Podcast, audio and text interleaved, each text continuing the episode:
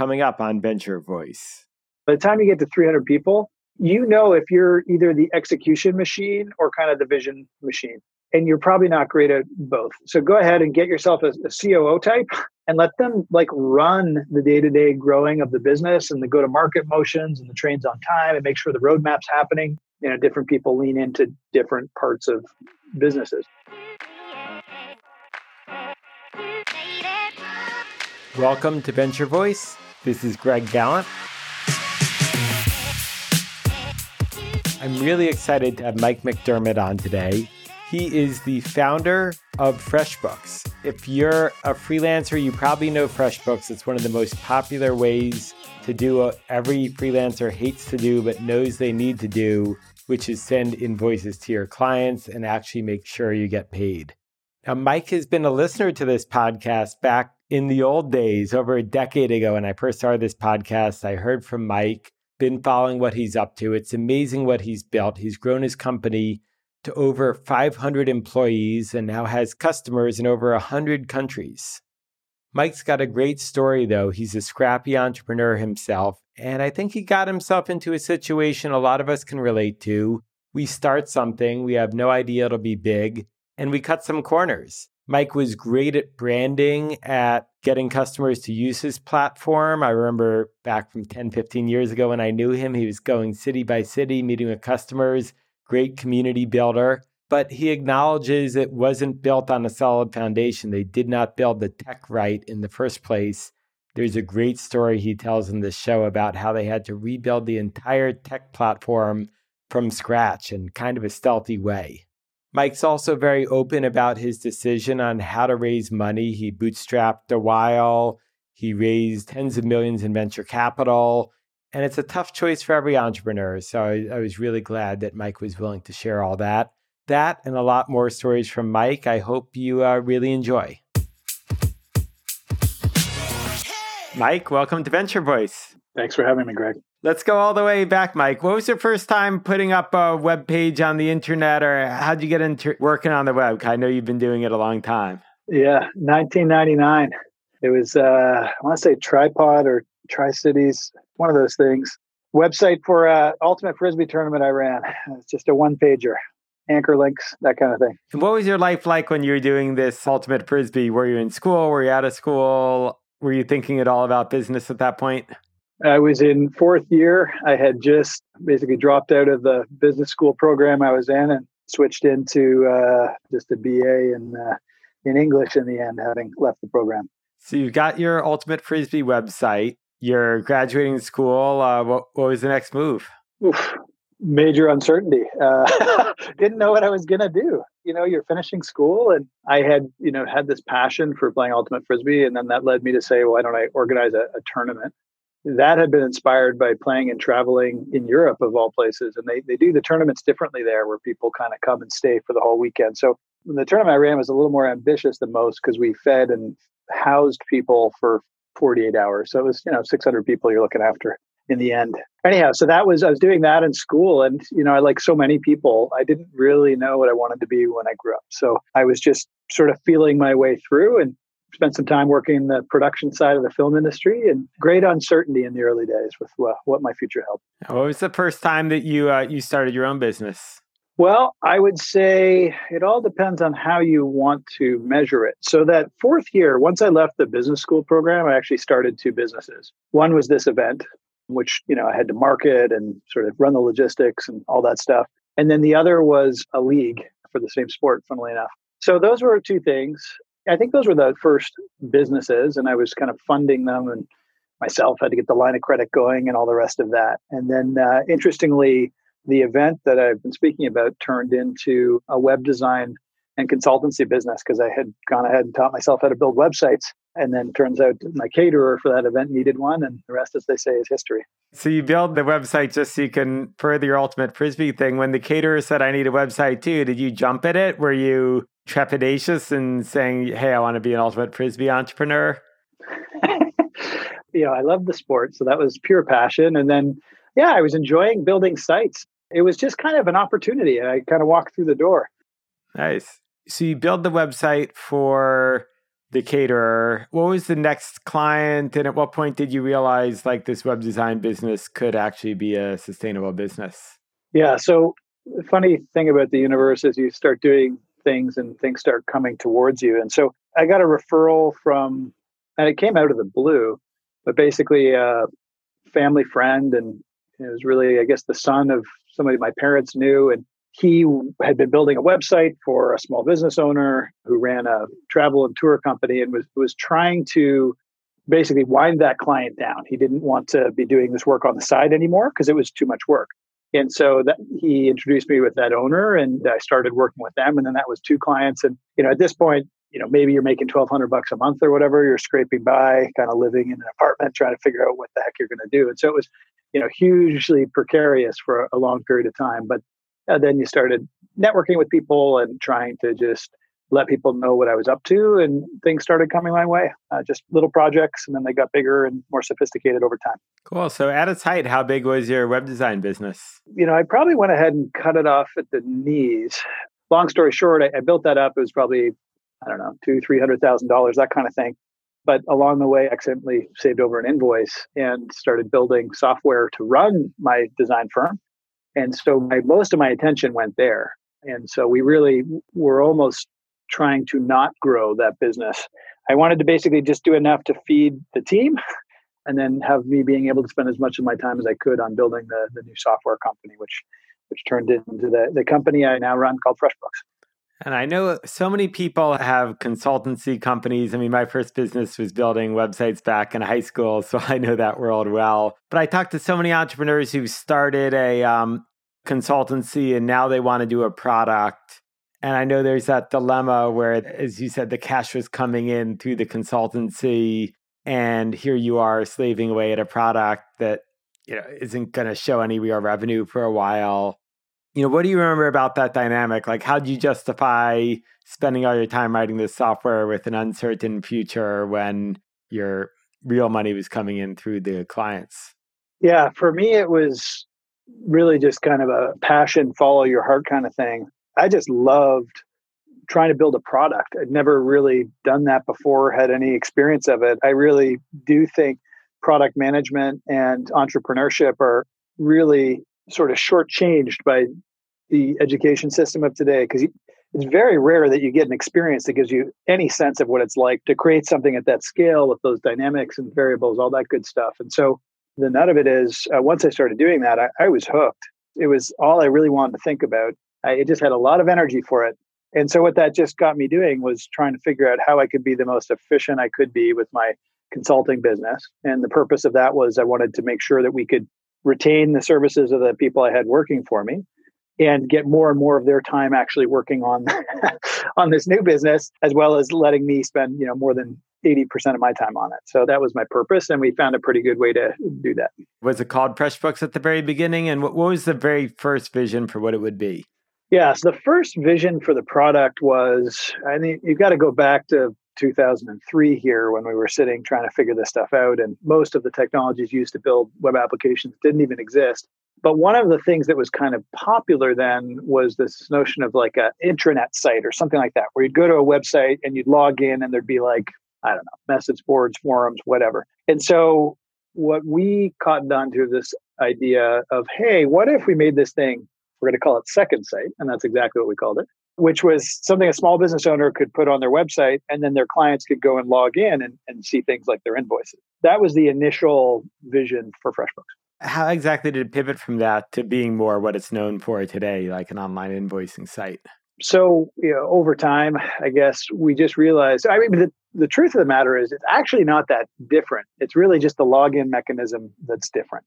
So instead of it being something that a client would go to somebody's website and log into, it really is now the owner sits in their account and fires invoices out by email. You know, we sort of made those adjustments on the fly. And so that notion of sort of logging in and having that login look like the owner's website is, at least for the customers that we serve and our purposes, it's kind of gone away. But everything else is still pretty much true, which, I don't know, in hindsight is sort of interesting. And how'd you go about, I mean, the world was so different in 2003, you know, the way people would search for stuff and build sites. How'd you go about finding the first few customers?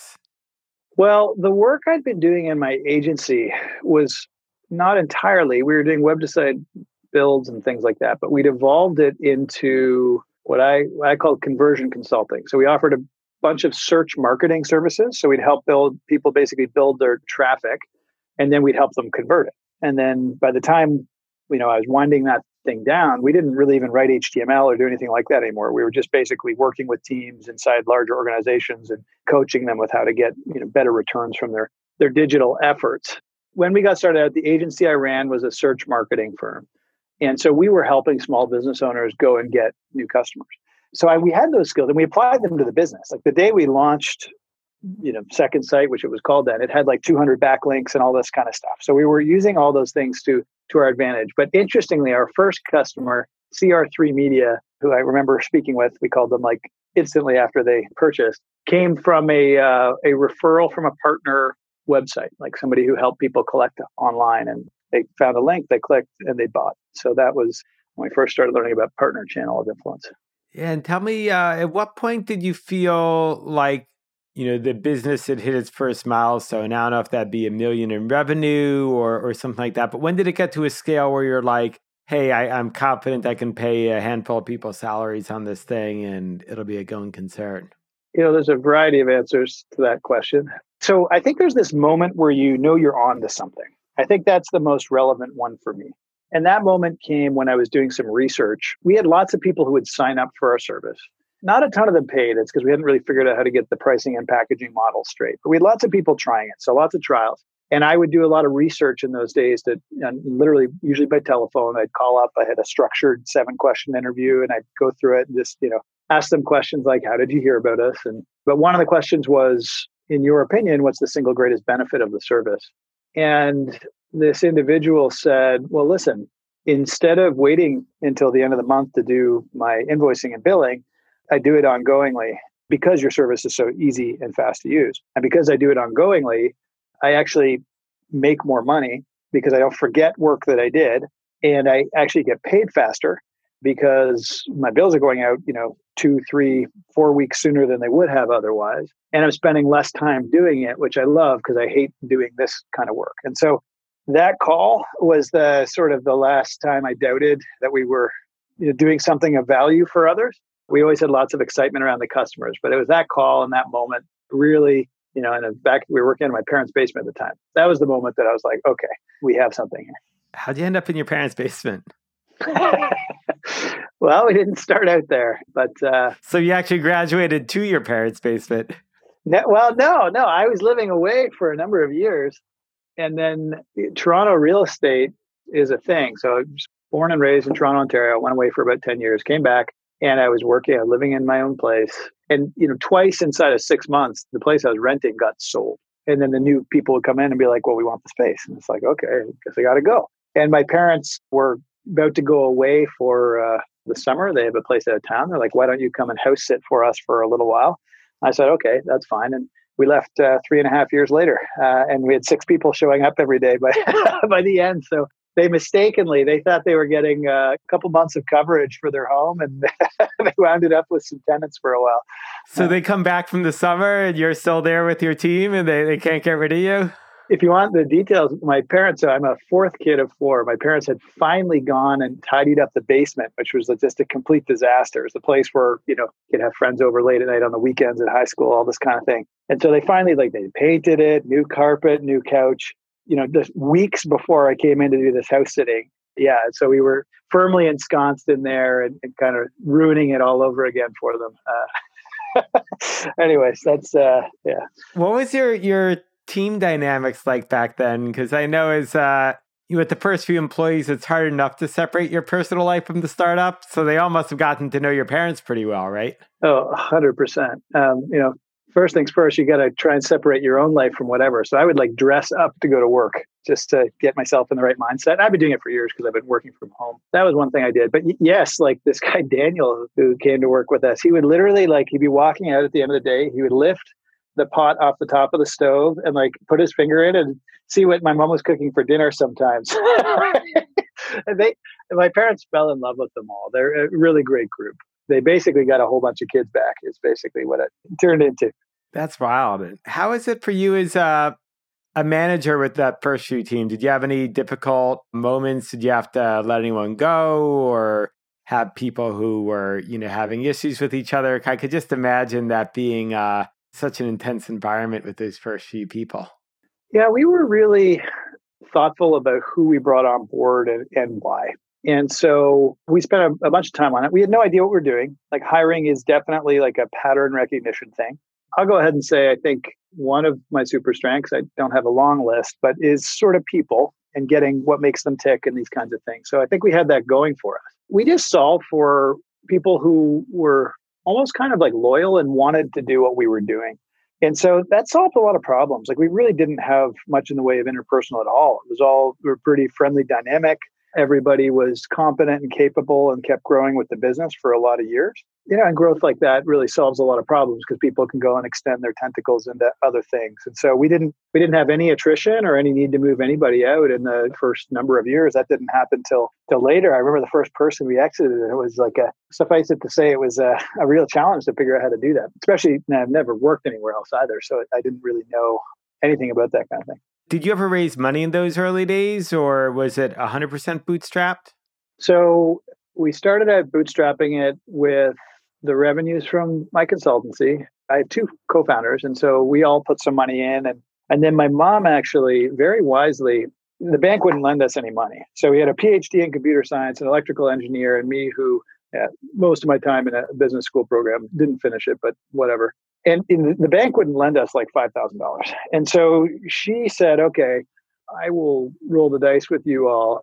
The name of it's going to escape me, but we basically got a $50,000 line of credit that she was the backstop to. Okay. We were on the hook and we were going to have to pay her back or whatever, but that was $50,000. Seemed like an enormous sum of money to me. Yeah, but, you know, I was also like, listen, if I'm in the whole $15,000 because I owe a third of it, that's, you know, seems manageable. I'm 20, whatever, I'll figure it out. So that was the first sort of capital raise. And then we had some other people who, you know, would come by the basement and took an interest in what we're doing. My brother-in-law, who'd been a very successful operator of companies, he was like, he wrote us a check for $50,000. My best friend's dad had actually been to Harvard Business School and was a retired executive, and he wrote like a $40,000 check. And so we started cobbling it together like that. And then eventually met some people who were a little more from our industry. You know, one of the founders of Rackspace was somebody who we sort of built a relationship with and who, you know, in time became an angel investor and a big influence on the company in so many great ways. And as you're taking these checks one at a time, like, how are you structuring it? Is it convertible debt, or did you do a round where you sold them a chunk of the company? So suffice it to say, we were clueless about how to do all of this stuff, okay?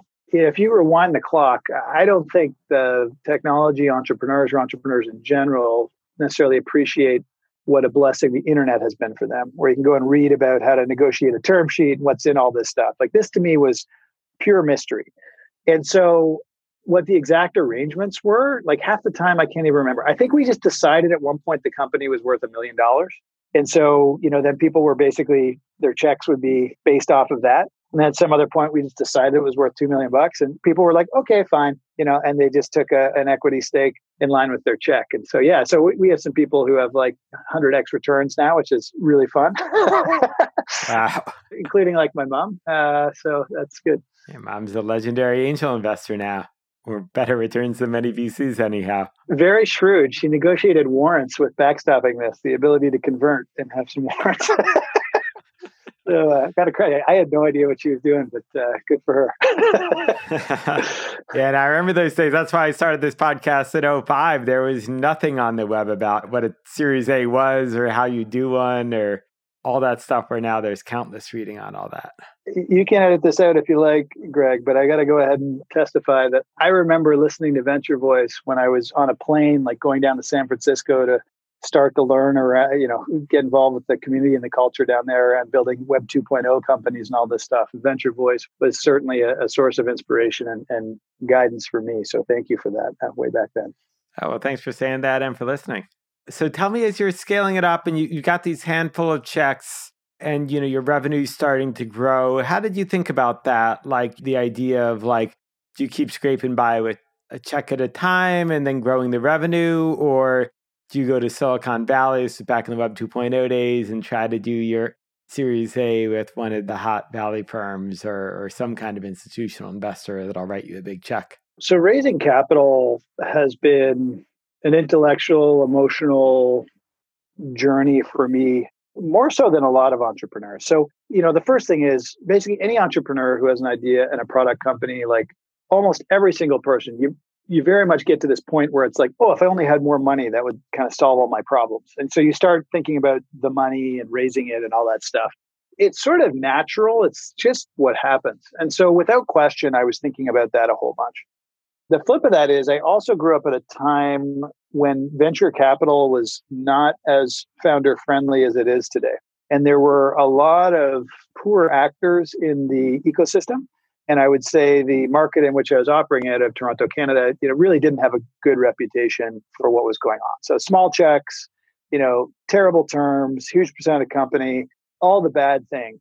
And I also knew enough to know I just did not have the sophistication to work with VCs. So we would take meetings with them sometimes and go and see them. And we were kind of like, air quotes, trying to raise capital, but we were just blundering our way through those meetings because the level of sophistication was so mismatched. I remember sitting down one time with this guy who was like, okay, so let's just walk through the funnel that you're proposing with your business model. So it says you're going to get 1 million people to your website, and then that's going to turn into like 100,000 trials, and you're going to get 10,000 paying customers. He was basically sitting there saying like, does anyone else see a problem here? Like, how the hell are you going to get 1 million people to your website? I remember sitting there and being like, yeah, you make a good point. I don't know what to tell you. And then we went and did it. We stuck with it. We didn't take the capital, but we went and did it. It was an eye opener because he was just walking us through the funnel. And I didn't even really know, you know, like we knew those steps, but not like how hard it would be to figure all that stuff out. So what is the point? The point is it was definitely thinking about raising capital and being concerned about the impedance mismatch and the pattern recognition between VCs and myself, and being really customer focused. I was just always so concerned that we would basically lose control, not because I wanted to be the only person in control. It wasn't that I wanted to hang on to control. I was more concerned about what would happen to the constituent groups, the stakeholders, my customers and my employees, if sort of the, let's call it the financial types, took over and started running the show. And the example for me, because this is, you know, back when Dell Computer was like in its heyday, was like showing up to a board meeting, and we are huge on customer service, and we still are today. Think Zappos, think Rackspace, like just all about customer service. I didn't want to show up to a board meeting and have somebody tell me, and this is how I thought board meetings worked or whatever, but show up and tell me, okay, we're outsourcing our customer support to, you know, some other country somewhere that's lower cost. Because I just knew that would be, you know, at that point in time, for sure the wrong thing for us. And so it was that fear of losing the ability to create the right experience for our customers, which I thought would help grow the business, that terrified me. And, you know, it's been really interesting in my career to see how that particular item and the importance of customer support, I think in huge part, thanks to social media, you know, like there's just been such a change in perspective on, oh, this really matters and you got to do a good job of it. And yeah, a lot of people getting sort of go. Now it's customer success. Well, there you go. And so anyhow, so it's been a fascinating and I think very positive change, along with, I think, the venture capital industry, which is less a cottage industry, but still has elements of that, starting to really line up behind founders and realizing that, you know, this is a referral game and, you know, we want to be with the best folks. So let's try to do right by everybody, which I think is a better dynamic for everybody. So my research, from what I could tell, you went from 2003 all the way to 2014 before you ever took institutional investment. Yeah, no venture capital until 2014. So yeah, over a decade. I think I read that Forbes estimated you scaled to over 20 million in revenue? Over that time frame? Yeah, before you took the money? It's a great question. I don't remember exactly our revenue scale. It may have even been a little bit shy of that, to be honest. But yeah, we were growing at a good clip and yeah. But it was north of 10 million by then, or? Yeah, I'm pretty confident in that. You know, as you're scaling that, this was always the challenge I faced in the early days of Muck Rack. How did you manage like just that dynamic between like what your revenue was and how much you were comfortable spending on salaries and everything else to know that you'd have enough money for a rainy day or have that cash buffer? Well, the first thing to know is we were pretty clueless and we were doing this stuff all intuitively and didn't even know how to begin to go ahead and get the answers. And so, you know, with regards to what to pay to people, a lot of that was like, here's what we think we can afford. And, you know, so these market rates. And then you hear from people when you speak with them and you get market feedback. So it was kind of an iterative process to get to the right numbers to bring people on. I think in those early days, you're generally hiring, well, at least we were hiring people who wanted to be part of the kind of thing that we were doing. And I think that's something that you can't underestimate. Like, be who you are, be what you're doing, and let people kind of opt in. We were not going and getting the 20-year veteran engineer who, you know, is making hundreds of thousands of dollars. But we were getting people, you know, our 7th person to join the company came from IBM and wanted to, you know, sort of take a haircut to be part of something smaller. And we were really figuring that out. As it pertains to having, you know, the cash buffer, for years and years, Greg, we practiced what I call dolphin dives. So our business model had this great virtue of being a recurring revenue model. So it still is today. It's a subscription model. You sign up and after a 30-day free trial. So we had really good visibility into our future. We were growing like 300, 400, you know, 200% a year kind of thing. And we had come from a basement where we ran super lean. And so we had that DNA. And so, you know, we'd raised some angel money before the institutional money, that kind of thing. And so what we did is we would take that capital and we would basically say, okay, how do we solve to grow as much as we can to get back to break even with this capital? And that was my path repeatedly. I called them dolphin dives. You know, dive down and you kind of gradually come back up. But these businesses, you generally have a lot of cost control and you have great revenue visibility or predictability. And so long as you're kind of roughly on plan, like we were, I guess one year we missed our revenue by 6% in the history of the company. Otherwise, we've been, you know, almost every year within sort of 4% or less of whatever the goal was. And so it gives you a sense of, okay, we can predict things pretty well. And that's always been that way. So that's what we would do. We'd raise, you know, the $40,000, the $50,000 and kind of manage it in that way. So whenever you'd raise money, it's like spend just a little bit ahead of what the revenue would otherwise dictate. Is the way to think about a dolphin dive. In the angel rounds, we did get into raising like, you know, there's a $250,000 check. And it's like, okay, you know, we weren't quite running at break even, but that enabled us to spend, you know, significantly more at that time. I think the real point is we would target a terminal point off in the future where the bank of balance was going to be zero and we needed to sort of break even by. And we always knew we could pull in some expenses because we were, I mean, we had the advantage of, I guess it's different than scaling with salespeople, but we were doing like the direct go to market. And so with that, you can, you know, if all else fails and you really need to get on the right side of just being profitable, you can just pull in the spend. You know, that was our how do you sleep at night thing. We didn't have to let anybody go. We could just spend less on advertising and we'd get back to break even pretty quickly. It sounds like it all worked in retrospect at the time. Did you ever have trouble sleeping at night with cash flow issues or other elements with the business? The things that kept me up at night were just being psyched, like loving building product. And then I think it was the existential threat of feeling like we weren't going fast enough. Like we had a huge $20 billion competitor at the time and Intuit, you know, who's the 80,000-pound gorilla based out of Silicon Valley and all this good stuff.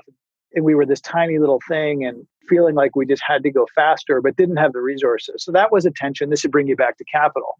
And then it's like, oh, but then we're going to totally lose our way if we go ahead and do this. So it's just like, you know, you're just running on this kind of hamster wheel of those thoughts at night. But yeah, a lot of the nights though that kept me up where I was just fired up thinking about building. And what finally changed your mind? In 2014, I read you raised $30 million. What finally tipped it after 11 years of bootstrapping?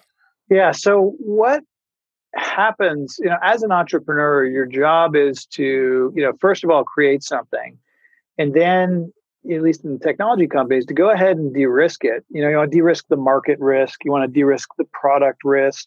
You want to de-risk, you know, the team risk. Those are three of the big ones. I think there's a fourth. I'm just not remembering right now. But the point is, systematically, we would work through. We sort of proved there was a market and people wanted this thing. We built a product that people loved. Like, we knew the customers loved it. And then, I guess, this business model risk. The business model was great because we had this, you know, predictable revenue. Everyone loves subscription. We kind of got lucky there, I guess. And then the last thing was team risk. And one of the things that, you know, had held me up so long and just being afraid to bring on professional investors and kind of fearing losing our way, being so mismatched in terms of knowledge, I wanted to de-risk things because I knew enough to know that, hey, when people invest, they want a return and they expect a return and they reasonably should. But if I don't have the thing de-risked enough, like it could go sideways, and then they're not making money, and then maybe I'm never getting a cent from this, and I wake up one day and I feel like an enormous failure because I had something, I brought somebody in, and by bringing somebody in, I actually ended up, you know, failing for everyone. So that was a source of concern. So I worked through the market risk, the product risk, with a business model risk, and then we got to the team risk. And I had been struggling. We got up to 100 employees. Everything in the business was running through me. People thought I was a complete control freak, and I was getting to be like a thing slowing everything down. But, you know, from my perspective, I was just like, why can't people just do it right? I don't want to be doing this, but the answers I don't get, I don't always love. And so we hired this one individual and became our CTO. And that was the first time I felt like I hired a real executive. And I don't mean that to disparage anyone who was part of our team back then. They're actually running a whole bunch of companies right now. So it's this great network of FreshBooks folks who are, you know, executive team members in places. But at that point in time, I just needed something more. And so as soon as I hired that first one, I was like, oh my gosh, I need a bunch of these. Over the next, I think, 12 or 14 months, we basically rebooted the whole executive team. And then I was like, okay, now the only thing holding us back is capital. That was my, you know, sort of order of operations. I just didn't have the pattern recognition or the knowledge to understand that, you know, every people problem is a people solution. And once I found that first executive, that was like, oh, now I understand how we scale. I need more of these people. And then I was like, okay, now we just need capital. That's what went on behind the scenes. Yeah, and talk to me about that. I think there are a lot of entrepreneurs, they get something successful, they have the crew that got them there. When it comes to bringing in an executive, you know, how do you go about like figuring out, like you decide you need the executive to whatever, now that you got the CTO, your head of marketing or whatever other executive you want to bring in? How do you find that person where their expertise is greater than yours? And then also, how do you introduce them into the organization where they're walking and being the boss of a bunch of people you might have worked with for 10 years? Yeah. And what do you do with the folks who've been there for a long time and their feelings being kind of layered and all this stuff? So none of it's easy. I will go ahead and say we used a recruiter. And I think that was probably a bit of a game changer because they knew what was market and what we were looking for. And all of a sudden the candidates were much better. I still spent a bunch of time with each candidates and making, you know, going through them and not accepting the first ones. But that was actually very helpful, very expensive, seemed like a lot of money, but very helpful. So that was thing one. In terms of bringing people on and having somebody on top of, you know, that is hard. But I think we were growing, we were succeeding, and people under, you know, there was kind of an understanding of like, part of growing is going to be, you're going to hire these executives over time. Like people knew on some level this was coming, and it was just, hey, which department first? And then more to the point, well, what happens to people who are like on the management team who, you know, we're working with that person and how do we deal with all this kind of stuff? That was a bit of a trickier wicket. And I wanted to keep everybody basically if they wanted to be there. And so we tried to set up roles where people kind of had a choice. In some cases that worked out for years and years. In some cases people were like, thank you for trying. It's been 3 months. I just don't feel the same way about things anymore. And for me, that was like, okay, I totally get it. And thank you. And what can we do to help you that you're choosing to go to your next thing? So everyone sort of behaved well. I think it was more around helping them get there as individuals versus, you know, anybody saying, you know, but me. We didn't have a lot of that, you know, which was great and a credit to the people. And now my understanding is around that time you brought in the CTO, you were realizing that the original tech platform that you started on wouldn't scale. That came a little later, but in a nutshell, yes. And we had taken a couple runs at this problem before. So basically, we had a lot of founder code. That's what I'll call it. So, you know, my co-founder who wrote a lot of our back end was a computer science prof, but not a software developer. And so he did a lot of smart, fast things. As Pat Conner, the founder of Rackspace, said to us, like, hey, listen, you folks suck at technology, but you solved the hard problem, which was you built something people love. So that was kind of, I think, an astute assessment of the situation. As we started to hire engineers who knew how to build software, they were having to contend with, you know, the mistakes of the past. Plus, you know, also in hindsight being what it is, you know, the pressure to release things on time in certain ways. And so we were really focused on user experience and just trying to get stuff out into market. And so we were not doing the work to go back and deal with technical debt as we developed it. And it was all really new feature development. And eventually people would be like, okay, you know, forget it. It's gone too far and I'm just going to go start working on this thing. And our software development manager kind of made those cases for the team. And we'd say, okay. And we sort of tried to rewrite our backend a couple times and frankly sort of failed. And which led up to this, okay, we do have to solve this problem.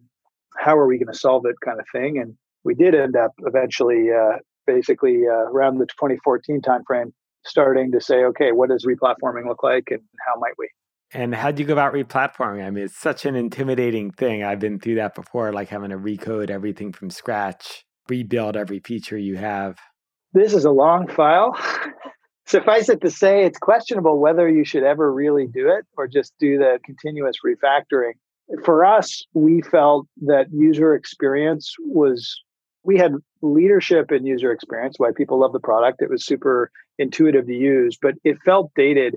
And more to the point, the way our technology was organized, which was not a clean architecture where front-end software is separated from back-end software. We knew we needed to evolve our user experience, but we sort of couldn't because everything was glommed together. And so that's what precipitated and sort of led us to believe that we needed to do a rewrite to separate the front end and the back end effectively. We did have a back end service, which helped us with that considerably, but we needed to do everything on the front end again. And if you ever used FreshBooks Classic and some of new FreshBooks as well, I think some of the genius was in our front end because we handled a bunch of decisions for you and remembered a bunch of things. And so to your point of rewriting every feature, I'll tell about how we did it in a second, but by the time we got done, what I realized is, yeah, we had like a lot of the features, we could check them off the box, but the software was not the same. Because when you build legacy software, you hear from customers and you make like these little things that never show up on a feature list, these little changes that customers come to love and expect. It's why they choose your software. And those don't make it in on the rewrite. And it turns out they're like more than half of the software you need to write. And so you underestimate how long it's going to take and how much it's going to cost and all the stuff that goes into replatforming. But you had asked around how did we do it? And there's a bit of a novel story here. What we ended up doing was first trying to define the problem and success, which was, okay, we're going to rewrite our software. We need a more modern UX. The world has changed. You know, when we started out, there's no mobile phones. Today, people with technology expect to push a button and somebody delivers food or comes and picks them up or whatever it is. It's a very different world. And that in mind, we said, well, how do we get there? And we have a series of values at FreshBooks, very values-oriented organization. And we have a 10th invisible value called stealth. I was really concerned with not letting our competition see what we were doing. So that was a consideration. We also wanted to make sure that if we built something, it was actually better than what we had built in the first place. And, you know, that's hard to do. You know, you can have it looks better, it feels better, but no, we wanted empirical evidence. And so for these reasons and more, what we decided to do was actually create our own competitor. And we built, literally organized and incorporated another company. Its name was Billspring. It had no association with FreshBooks at all. It used some of our back-end technology, but it was an entirely new front-end. And we went and built our new offering there. And we experimented and we ran traffic there to see what the conversion rates were. So we could compare between platforms to see, hey, is this product, we might like it better and think it's awesome. It's our new baby, but what do customers believe and how does it perform in terms of the business model? It was a really great experiment. Plus, you know, one of the things when you're building something like a new platform, you really want people to be able to take big risks. I believe that.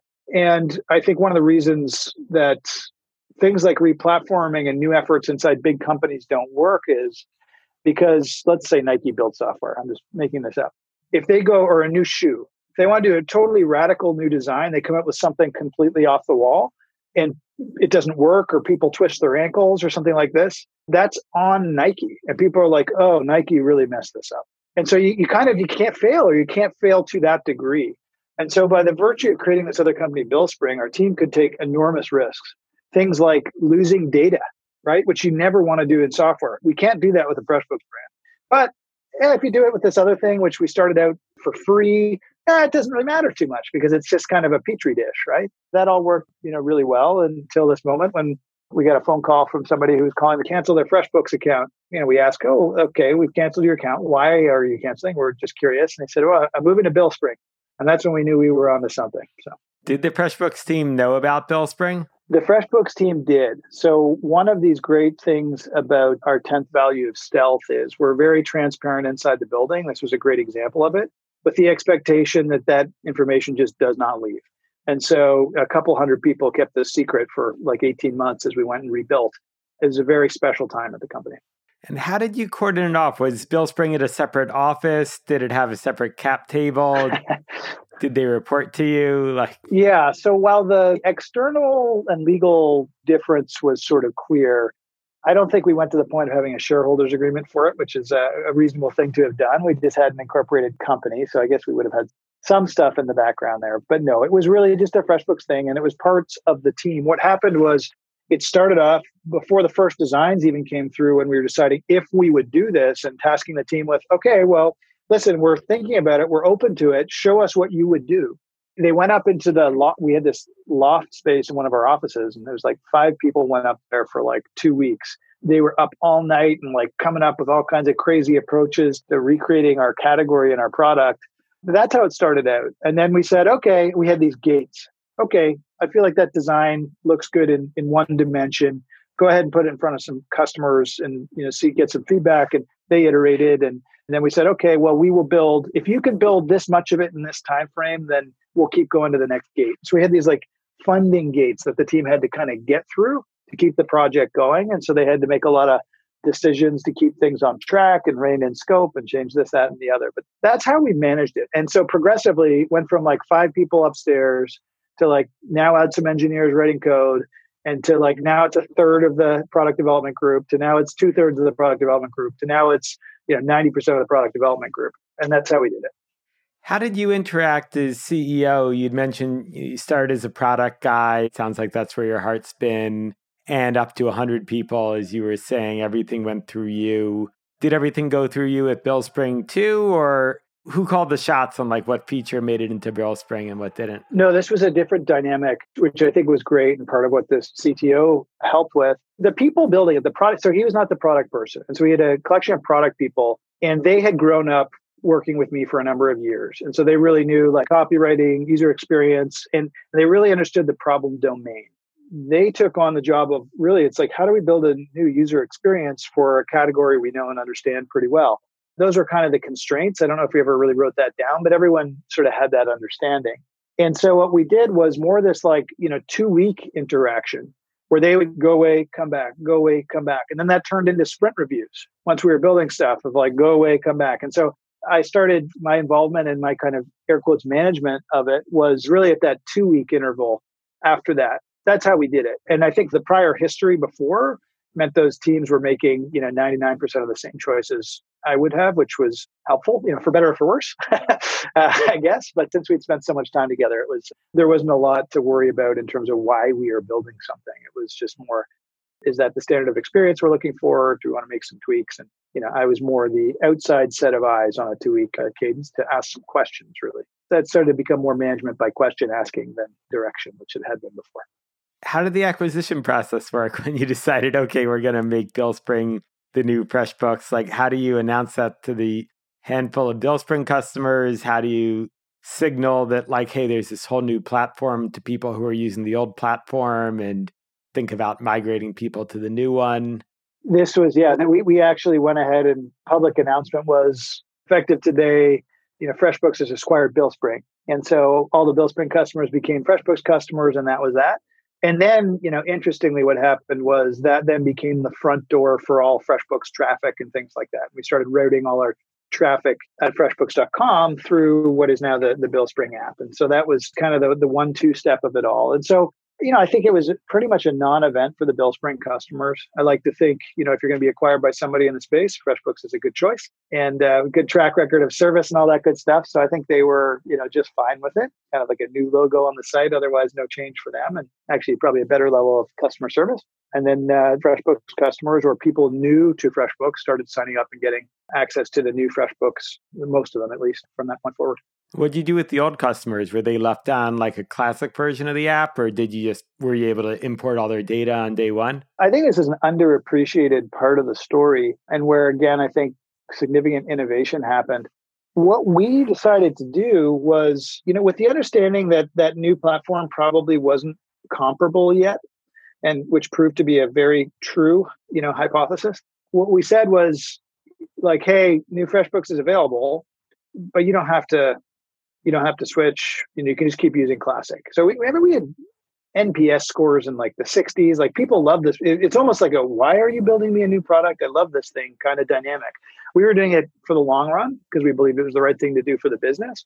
But, you know, given that dynamic, you know, we were like, hey, we don't want to force anybody to move over. Certainly not until we really understand that the product like is really, really, really, really better. But we gave people the option. So we set up this thing where, hey, you can migrate if you want to.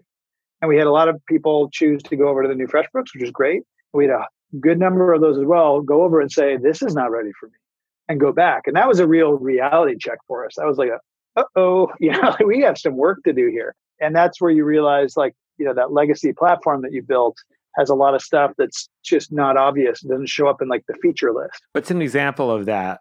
Well, so great example. Some of it's just like, you know, how many clicks does it take to get from here to there, right? Which may sound trivial, but I think is important. But let's go with, here's an example of a feature that wouldn't necessarily show up on the feature list. So when you receive a payment and you go, you know, like you get a check in the mail and you log into FreshBooks and you log that payment, we would send an email in FreshBooks Classic to your client, if you want us to, saying, thank you for the payment I got to receive. Well, that email didn't happen in new FreshBooks for like years.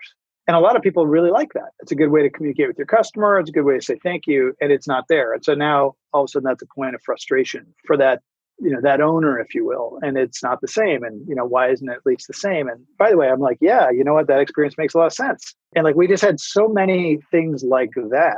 And that's an email. So that's an actual thing. Like even in the interface, I talked about the front end doing things.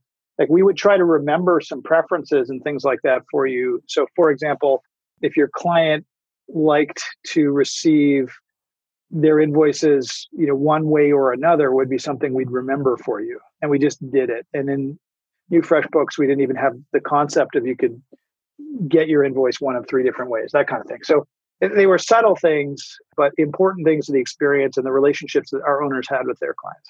Are there still people on the classic version, or has it been sunset yet? There are still people on the classic version. There aren't many left, and we're starting to kind of move people over now, and that's been going really well. But yeah, we're trying to get everyone over time to move. But the first rule of business is it's got to be at least even or better, and we have a really clear picture of what that is these days. We were pretty naive about that when we first launched. So replatform, it's a 5+ year journey. It sounds like. At least to get rid of the old one, even though all the new people are on the new one. I'm sure every situation is different, but given the amount of love our customers had for the platform, the recurring nature of them, like we have people who've been paying us for over 10 years, right? Like there's no sense in pushing people to a new platform if they're just going to go ahead and cancel. You know, we fortunately gave them the option to move and gave them the option to roll back if they wanted to. Let's talk about going back to the funding. In 2014, you'd raised that $30 million that we talked about. Then I saw in 2017, it was reported that you raised another $43 million. Was that money that went into the business to fuel growth, or was that money to buy out shareholder or, you know, secondary to buy out shareholders, either yourself or other people who'd previously invested? We have done, so this is, yes, those, I mean, your audience would probably be familiar, but you can do this thing called secondary where people sell shares, or you can raise money and do primary, which is to fund operations. So we've done a little bit of secondary over the years, but nothing huge. But it's been nice, you know, for example, for my mom to be like, hey, listen, you know, would you like some money and some other shareholders? That's the fun of being an entrepreneur. These people who believed in you, you're returning the money to them, you know, with a multiple. That's exciting. So she's still a shareholder, but she got to take some chips off the table, as they say. And so did the parents of my co-founder, Joe, and they like bought a house, you know, in a cottage kind of thing. That's really exciting. So we've done some of that over the year, but for the most part, it's to scale and grow the business. Like we just have an enormous opportunity. The business model and the salaries of software developers, they all just consume a bunch of capital. So that's the lion's share of the capital is just for growing the business. So it sounds like you went, when was your first board meeting along this whole journey? Was it with that person, the first institutional investor? Or did you have one earlier? We did some early days. We did some advisory meetings where we had, again, my best friend's dad was a former business person, and we would meet with the founders and him early on. And then it evolved into, we formalized things a little bit more. So we had a board before the professional investors came, and I came to like just the discipline of getting my thoughts organized quarterly and having some accountability. I think those are really healthy dynamics. Even if it's kind of an advisory board, they don't necessarily have teeth. Like that for me was like, I'm accountable to you all to follow up, and tell you what I'm doing, you know, think it through, and then to execute. Yeah, and then we formalize things in all the ways they do get formalized when people are writing $30 million checks. And we just constructed a great syndicate of investors who are still, you know, with us today, and, you know, have all the time in the world for.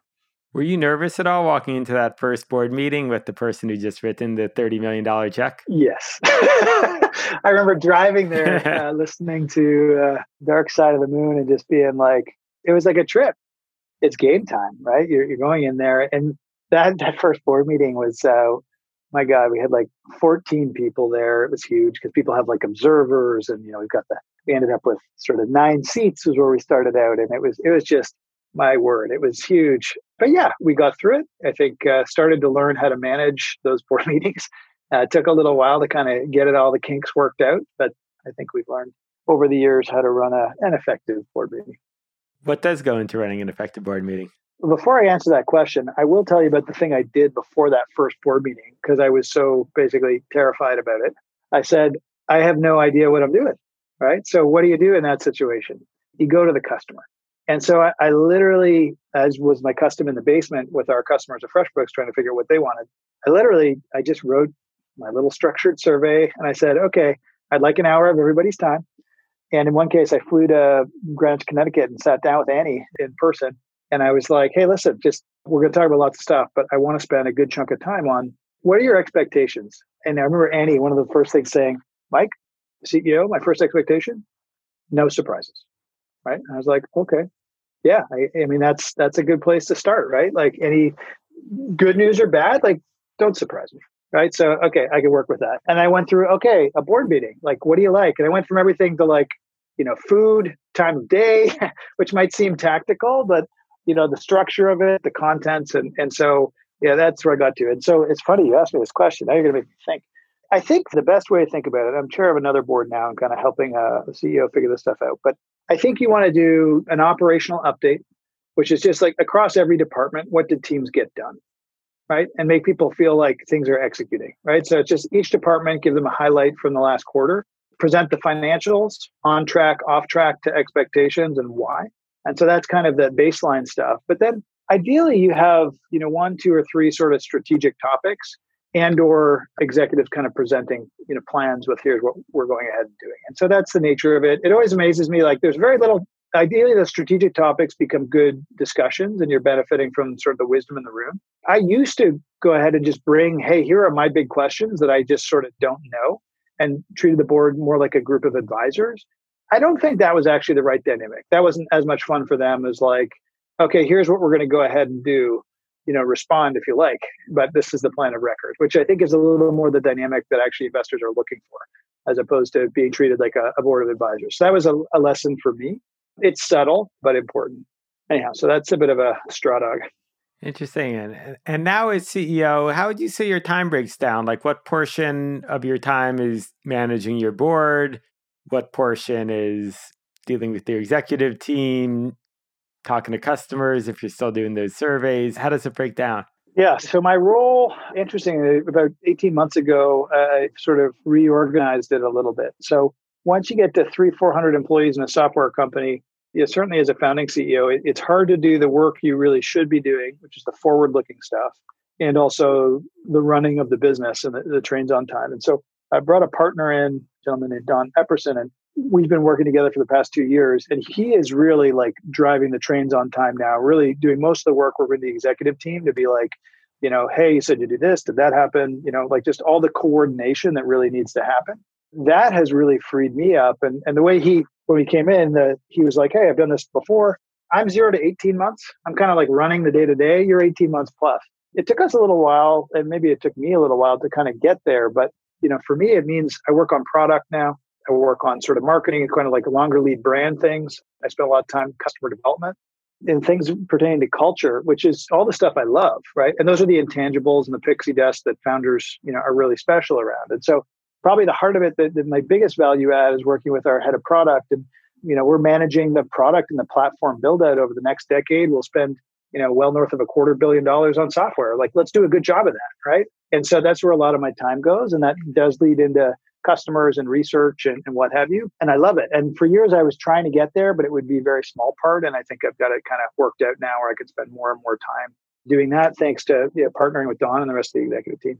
And so how did that work? What title did Don have? And then how, does the whole exec team then report to Don, or do they still report to you, but they just check in with him? Like, how exactly do you pull that off? Yeah. So he, I'll put this out there because people are going to be wondering about this stuff. And, I think a lot of what I'm going to say is really predicated on Don, and, different people have to work out different ways of doing things, but he's had success with the model I'm going to espouse. And I think it's been great. So the first thing I'll say is probably the way to think about it is, as a founding CEO, by the time you get to 300 people, if you're either the execution machine or kind of the vision machine, and you're probably not great at both. So go ahead and get yourself a COO type and let them run the day-to-day growing of the business and the go-to-market motions and the trains on time and make sure the roadmap's happening. You figure out what goes in the roadmap and partnering with people, but anyhow, that's the way I would sort of articulate it. And so Don just happens to be somebody who has been a CEO before. He likes the 0 to 18 month stuff. And so that's how we organized it. And, you think about decision rights. When he came in, he was like, no, we're just both going to agree on everything. And we're not going to have you decide this, I decide that, which was really interesting. I was like, we had a board member who recommended him, and I trust the guy, Jeff Fagnan at Accomplice. I just completely trust him. He's had good success working with Don in the past. And so it took a leap of faith. It wasn't easy to be like, are you sure this is going to work out? But I have a good track record of partnering with people. And Don and I sort of figured it out. And so, we just separate up the work. We started out where both of us, everyone would report to both of us. And we both went to a bunch of meetings. And now I am just less going to a lot of those and more focused on the places where I can uniquely contribute to the company. And then Don and I sync up a lot. If I have things I want to see get done through the teams, I'm like, hey, Don, let's talk about this. And he kind of makes that happen, which is awesome. But I think every partnership would work it out differently. And, different people lean into different parts of businesses. So that's how we worked it out. Just to get a sense of the scale you're at now, what's the employee count and rough revenue of the business? Yeah, so we don't disclose the revenues, but think of us as we're getting close to 500 people. So kind of mid 400s. So 450, trying to hire 50. And then a lot of our sales and marketing spend is kind of program, not people spend. So it's a good sized business. I kind of think of us as a pre-IPO sort of scale. If we looked at your schedule, how heavily scheduled are you now? How many blocks are there on Google Calendar, Outlook, versus free time that you have to do what you will with? Well, the first thing that comes to mind with that is I'll say we're talking during a time of COVID. And, one of the things I've really had to do just to keep my mental health and everything going is change to just pretty much 9 to 5 and nothing outside of that. So that's the first thing. So I'm a little more, I do some morning things sometimes. And obviously I'll take a call if it's important outside of that, no problem. But I really try to be rigorous with that. It goes in waves. It really does. And so I think right now, what I like is, even if I am wall to wall, more of it is going to these long-term efforts, like the product efforts.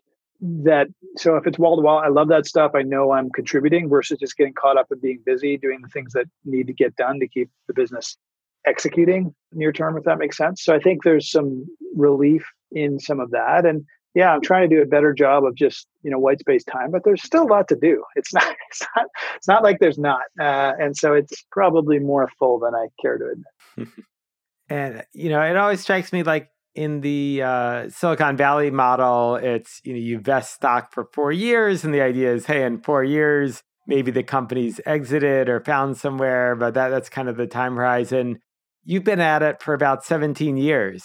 How do you keep it fresh? How do you stay from just getting bored or, wanting to go off in the sunset or start a new company? How do you stay focused after all these years?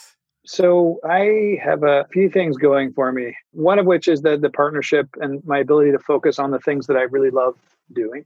Another one is when I've had thoughts around what else I might do, I just get literally struggled to think about something that's as appealing to me as serving small business owners and making the difference that we can for them. And that largely turns into okay, what's the offering we're going to build and how do we communicate with them? And then actually, perhaps at least as important is that the culture we've built at FreshBooks.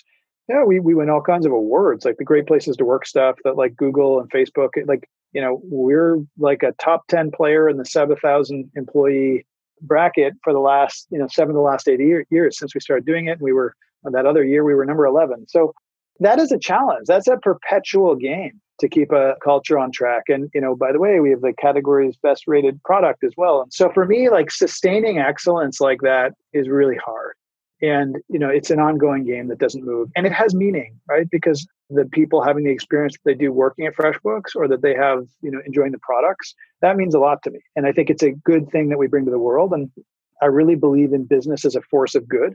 I know some people are suspicious of that, but I really, really, really believe it.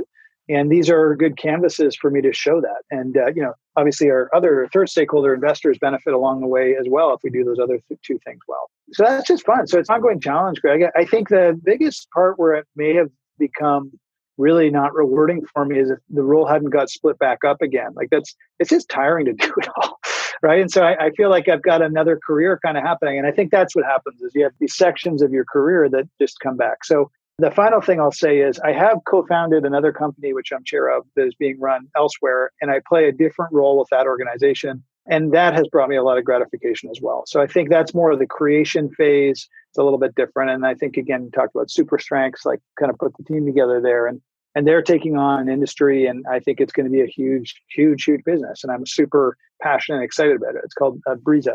It's in the insurance space, funnily enough, but insurance technology. So they're having huge success, and I think it's going to be tremendous. And I'm getting to take a whole bunch of what I've learned at FreshBooks and redeploy it in like a 90-minute a week investment, which, you know, I feel like I'm contributing a great deal. So that feels good. So that's kind of my portfolio of things on a career side that kind of balances out and means that I'm in a good way. How do you co-found a company with 90 minutes a week? I think that's probably the dream for a lot of longtime CEOs in a position like yourself. How do you do it 90 minutes a week without de facto becoming the CEO yourself and making all the decisions? Yep. So you start by doing it on weekends. And so, you know, the idea came on a weekend. I was visiting a friend of mine who worked in insurance, and I was telling him how technology is going to eat his industry alive. And then he was like, well, I'm kind of getting bored. Maybe I should try and do something. And I was like, if you do the work, I will support you, but I will not lift a finger for you. So if you call and have questions and you need advice, I'll be there for you, but I am not doing any work. And so he said, okay. Classically, I'd say he's smart and lazy.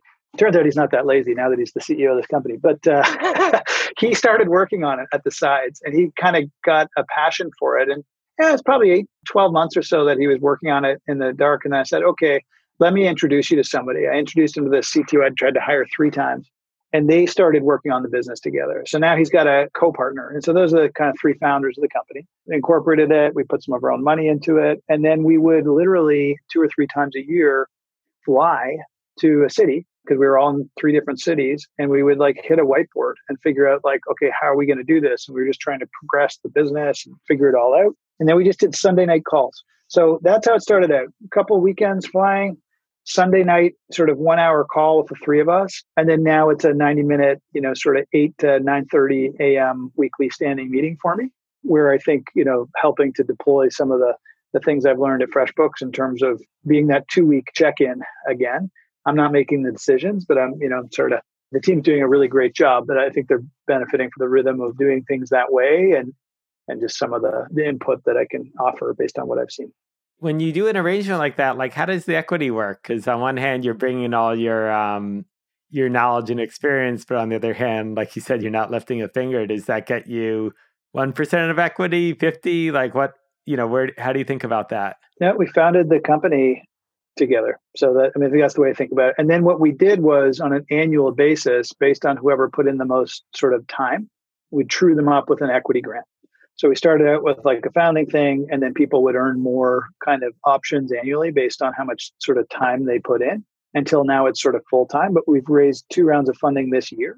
It's kind of set. And, you know, I participated in some of the funding to help things go along as well. So that's been the dynamic. And, you know, I think it's worked very well. And it also means I'm hugely, you know, sort of committed to the success of the company, right? So I think there's a place to be on the cap table, but I'm not the largest shareholder in that company.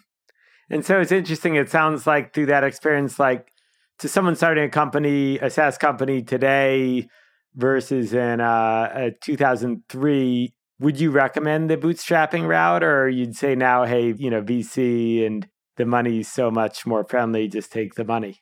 I think it depends on the opportunity and where you are. With this company, we seeded it for years, actually, before we raised external capital. And we didn't put a lot of money in. It was a lot of sweat equity and what are we doing and trying this out and making phone calls and are we getting clearer and whatever.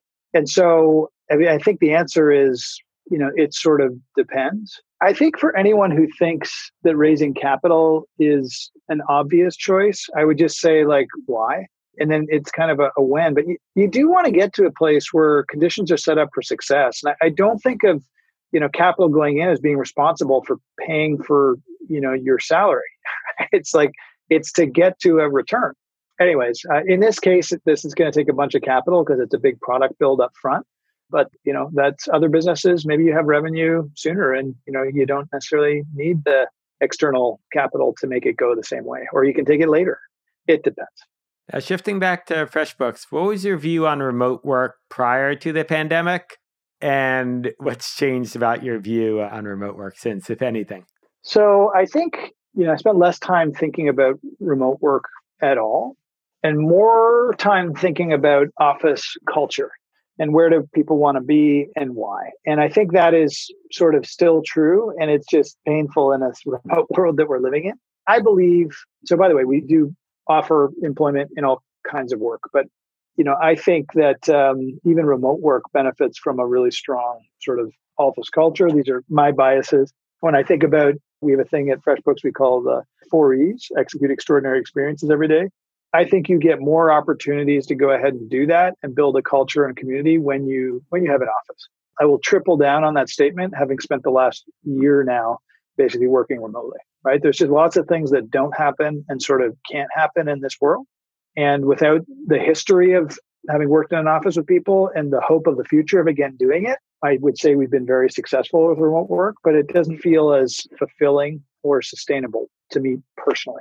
Maybe there's a period of time where you want to do it, but I've seen people we've hired who did remote work for years who wanted to come to the office. So I think you can change your mind. I don't think there's anyone like being dogmatic. Different people will have different opinions. Some people will, you know, want to be remote work forever. That's their prerogative. There are certainly benefits, but anyhow, so that's just a bit of color on my personal outlook with regards to it.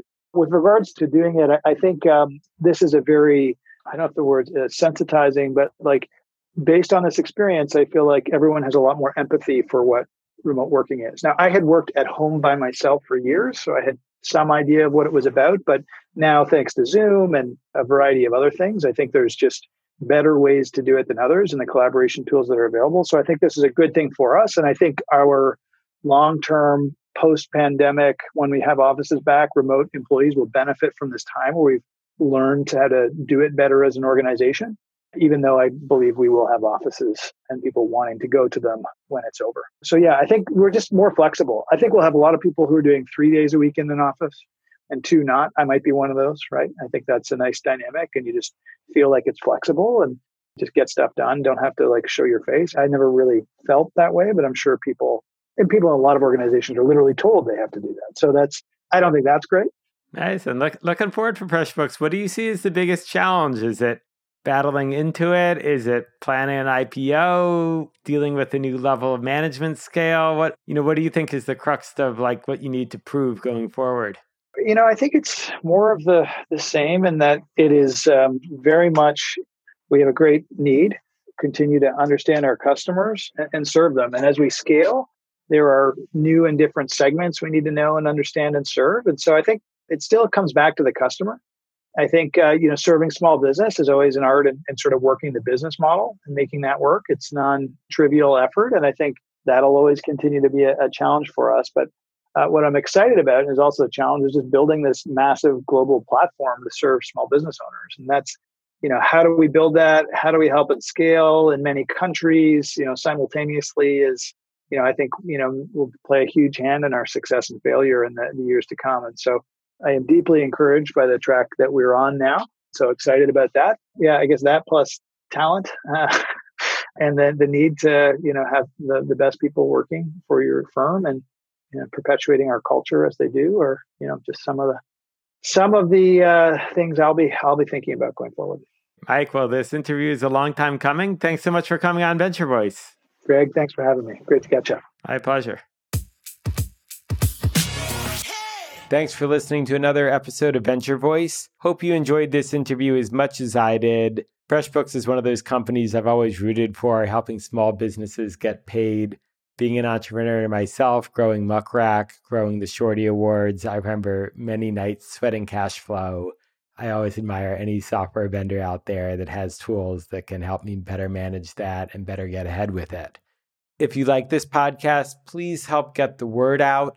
Leave a review on iTunes, tweet about it, tell your friends, email other entrepreneurs that you know, and also let me know what you think. You can find me very easily. Just go on Twitter or Instagram. My username is simply @Gregory. I signed up early enough, just @Gregory. Or find me on LinkedIn or whatever other platform you love. Thanks for listening. See you next time.